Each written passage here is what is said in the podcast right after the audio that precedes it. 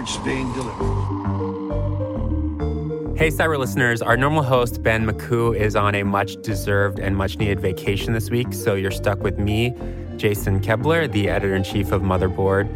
And uh, this week, I did not have time to do fancy uh, a fancy intro. So this is what you get, and we're just going to go straight into the interview with Motherboard senior staff writer Samantha Cole. Hi, Sam. Hi, Jason. Thank you for uh, telling me how to ride the bus yesterday. Yeah, I'm glad it was a success. Yeah, bus queen Samantha Cole.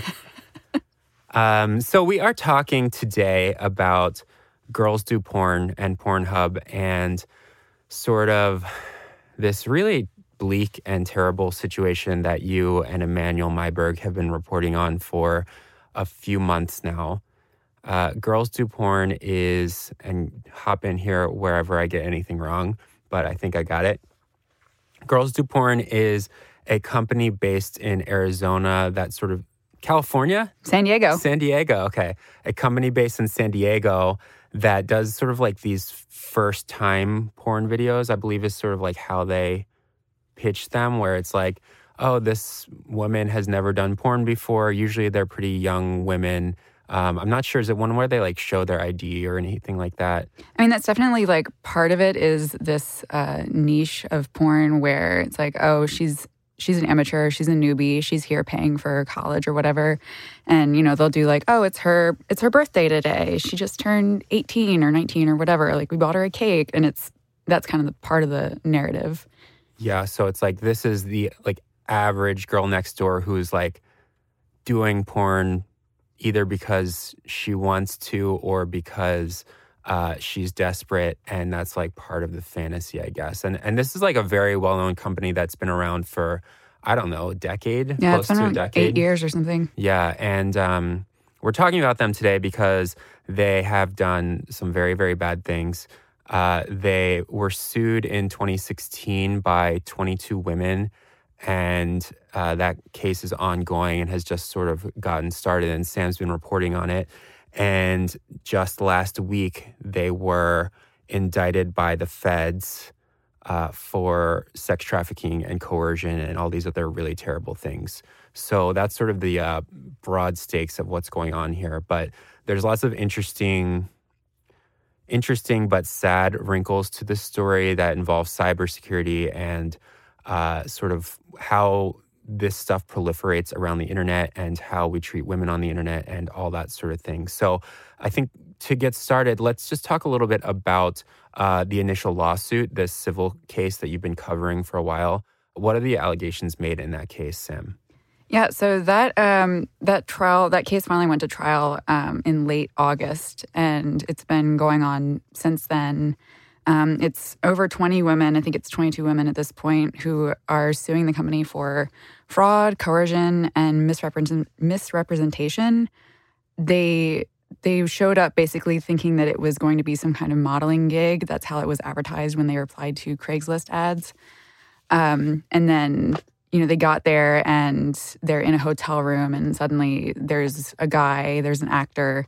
They're told to hurry up and sign some contracts after they've flown in from like as far away as like Canada or like across the country.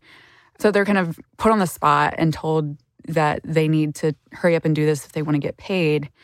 And so, you know, they do it and under the promise that the videos won't be spread anywhere except for like DVD stores in New Zealand.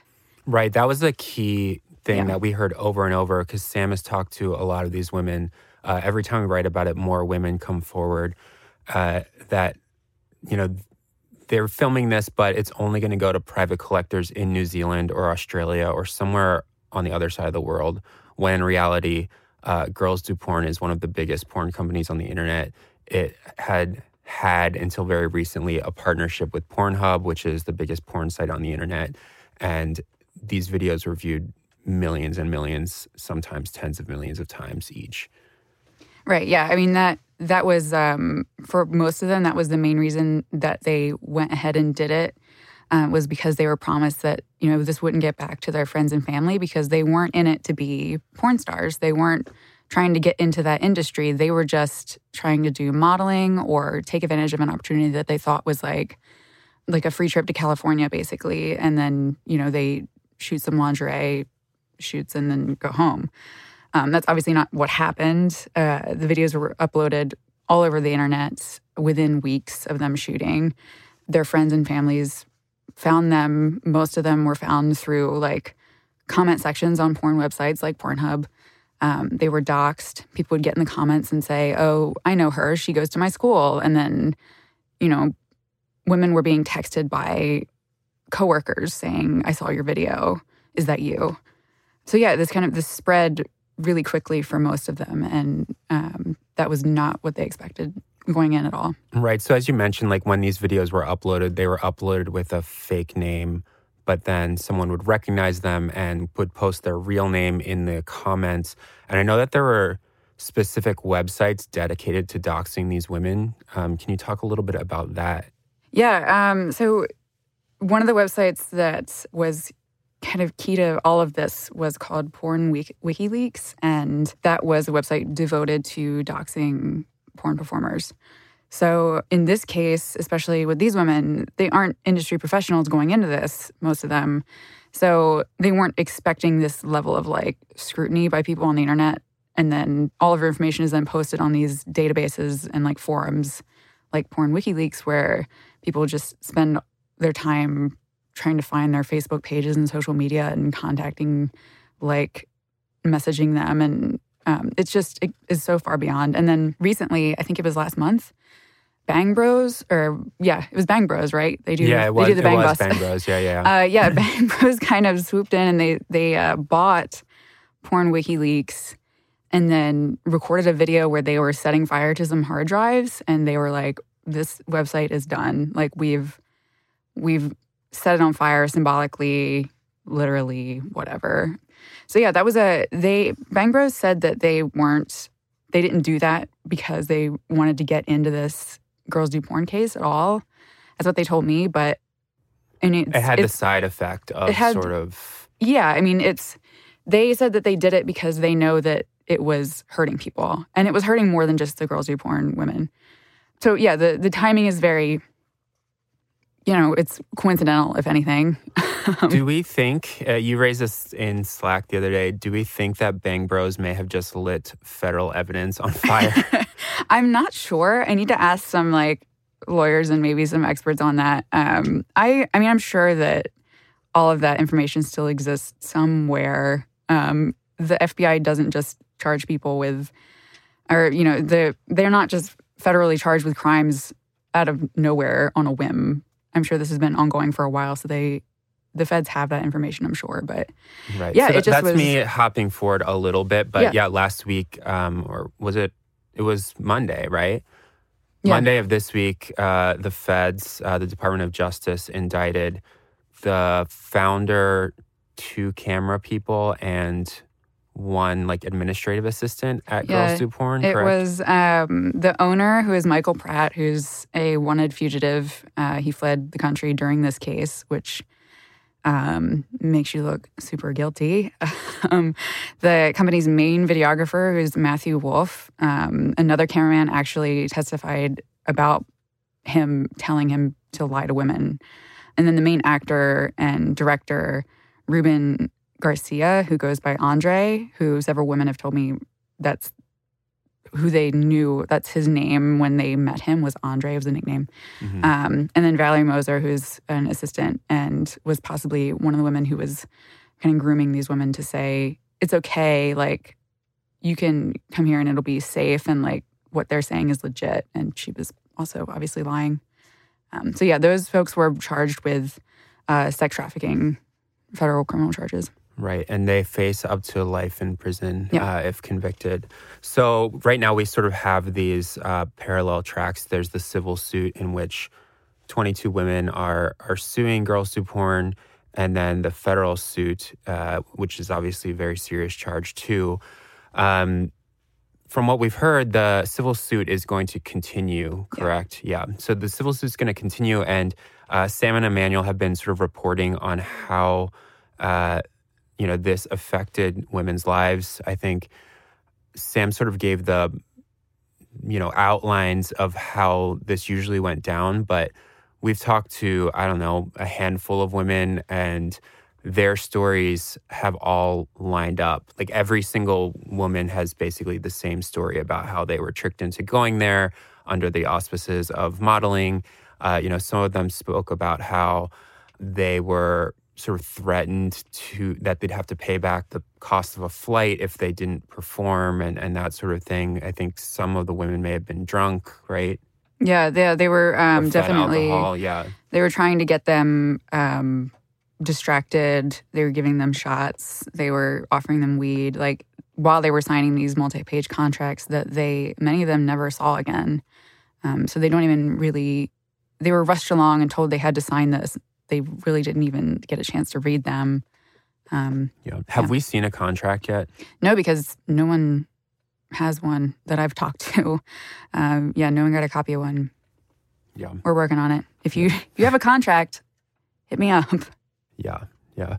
So uh, I think a really interesting aspect of this is that the like the feds are prosecuting this. This is like a clear case of where you have a very evil company doing a terrible thing, but people are weaponizing this, like sort of the anti-sex worker, anti-porn industry folks are weaponizing this to suggest that it's, you know, a problem that's rife throughout all of the porn industry. And you wrote a really good article about that earlier this week.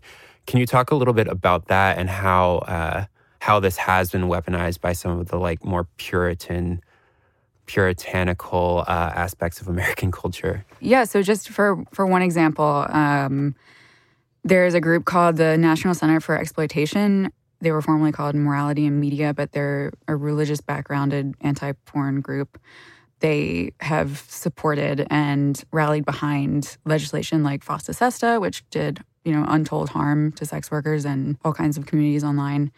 So there's that group, and they they came forward after this um, indictment and basically said, you know, this is an example of standard practice for pornography. Like this is this is the reason why we're against it.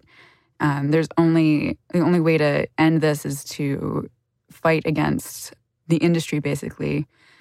And that's just not anywhere near correct. A few of the like directors and uh, owners of different companies that actually do good, consensual, obviously ethical porn online told me that this is just not okay. It's a criminal operation. It's not a porn company.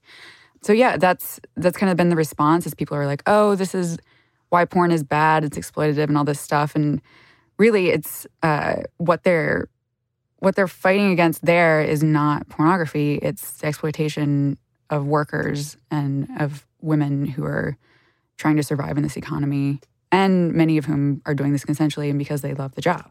Right. I think a really important point is that companies like Girls Do Porn are able to get away with things like this, or like they're able to exist for so long because so much of the sex work and porn industries have been driven underground by laws like SESTA and FOSTA, or SESTA FOSTA, and um, just like it's something that society doesn't want to take seriously. It's it's something that society doesn't want to talk about, and so you have like these shadier elements where it's like a very shameful thing to act in porn or to be a sex worker.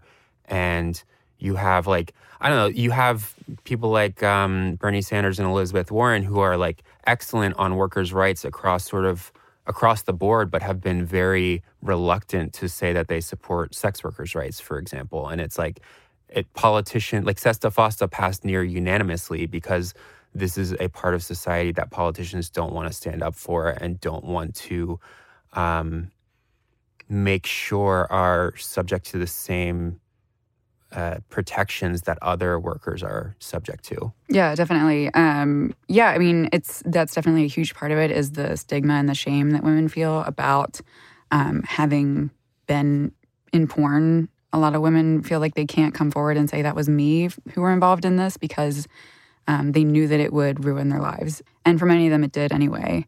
So yeah, that's a that's a huge part of it. Several of them have told me that they felt like they were it was their fault and they were stupid for signing these contracts and stupid for believing these men who were truly predators and the whole thing was a scheme to trick them into doing something they didn't want to do in the first place.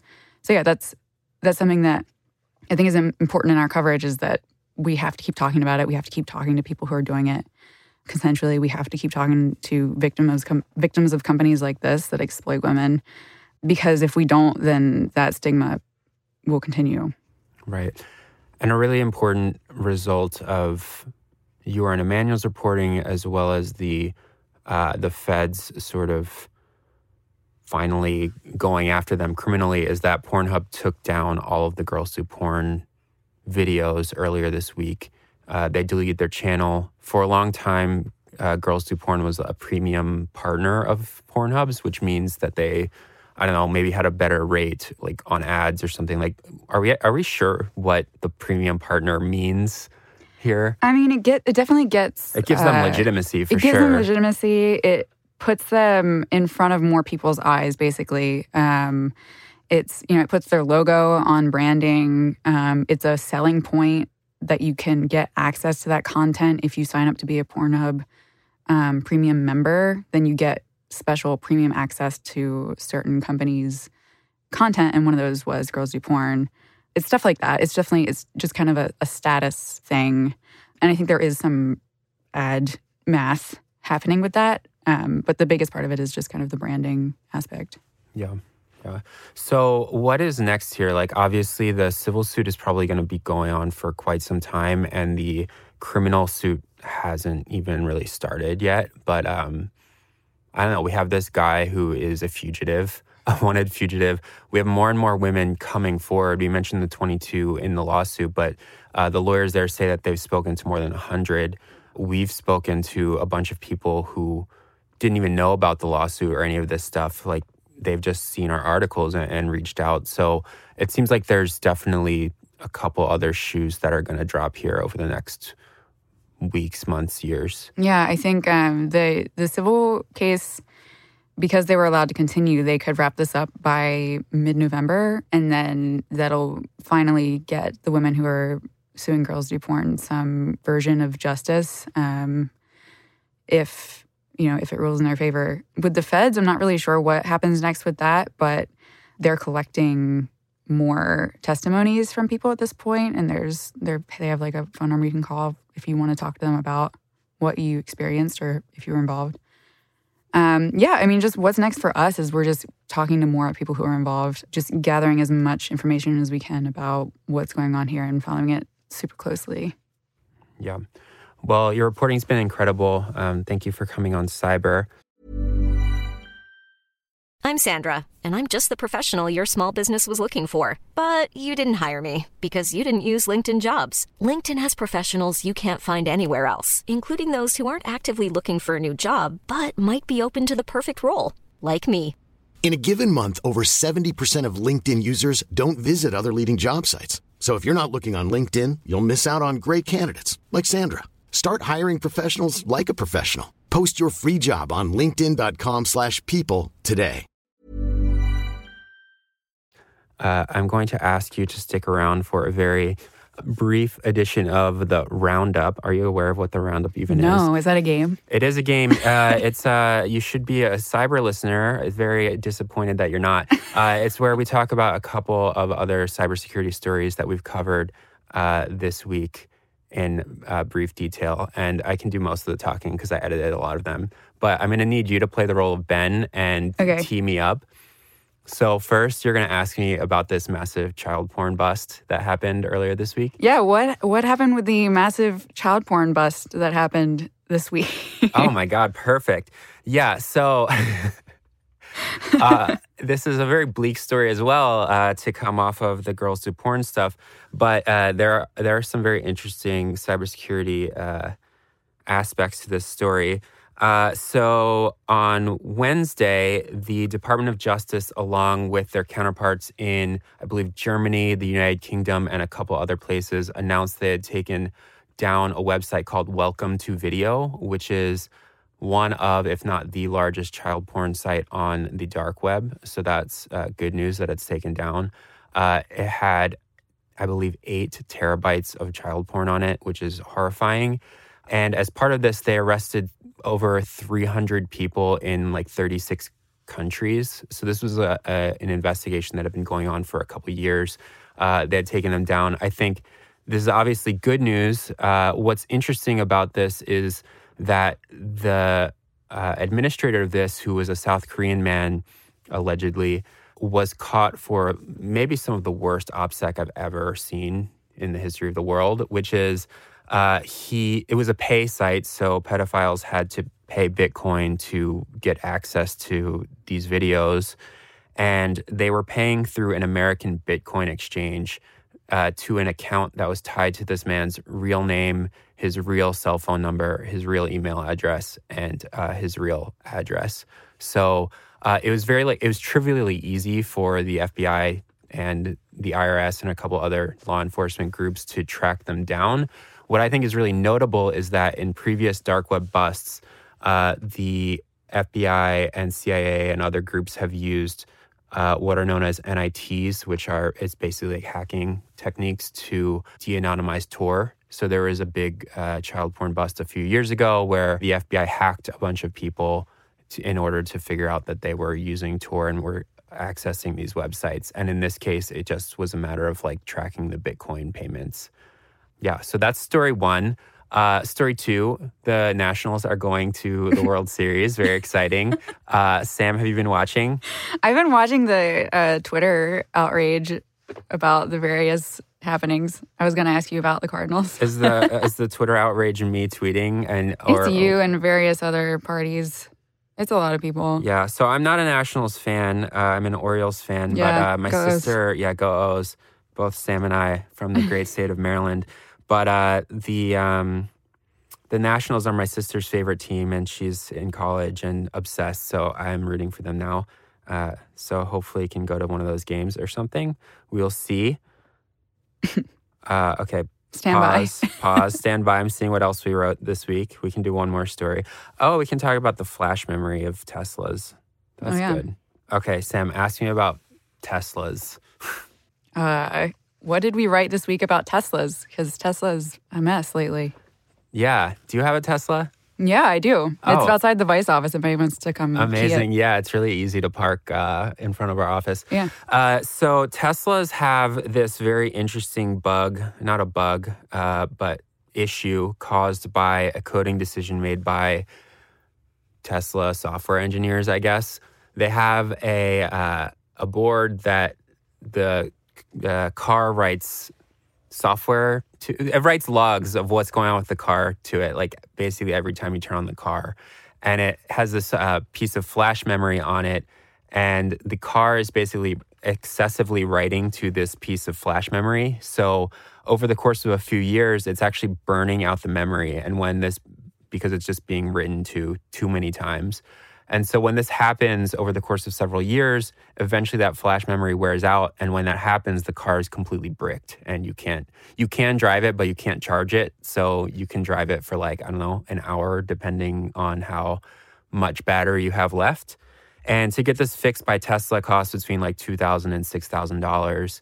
And you can't buy the replacement part on like as an aftermarket uh, situation. So, basically we have these like extremely expensive cars that are like four or five years old that are spontaneously bricking and just completely broken that cannot be fixed by anyone except for Tesla at a cost of between two and six thousand dollars, which is pretty crazy. Yeah, that's so. That's it's a right to repair issue. It then. is a right to repair issue. Yeah, good riff. Good riff there. Uh, it is. Yeah, so it's a right to repair issue. Uh, you know, Tesla is sort of notoriously anti-repair, uh, anti-third-party repair. That is, uh, they don't sell replacement parts. They're actually not subject to this uh, memorandum of understanding that was signed in 2014 by all of the other auto manufacturers, in which they agreed to sell aftermarket parts to third party repair folks.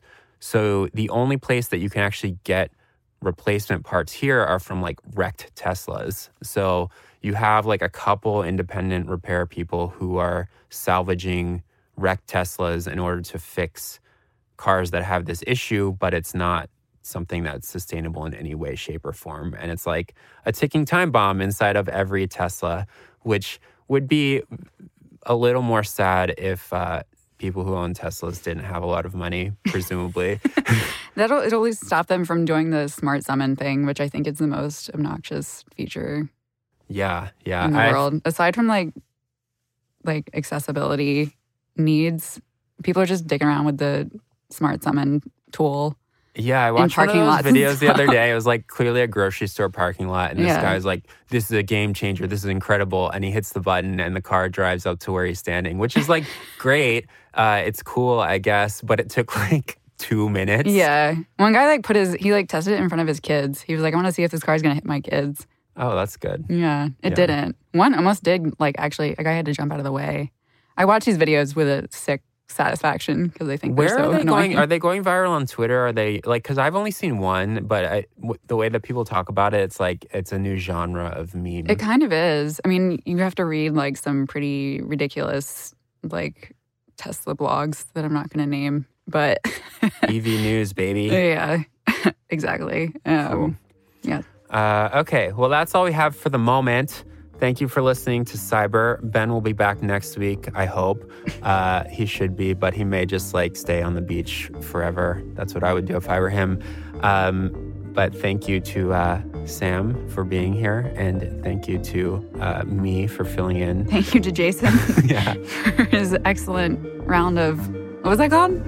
Of Roundup. It's called Round- the it's called a Roundup. Roundup, okay, Yeah, yeah. and uh, thank you to Andrew for uh, recording us and presumably also editing. Thanks, Andrew. We'll see you next week. Play Play Despacito. Siri. Play Despacito.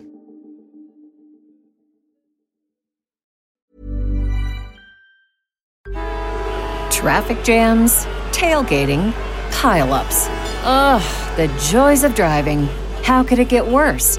The federal government wants to have a say in what you drive. That's right. The Biden administration's EPA is pushing mandates that would ban two out of every three vehicles on the road today. Don't let Washington become your backseat driver. Protect the freedom of driving your way. Visit EnergyCitizens.org. Paid for by the American Petroleum Institute.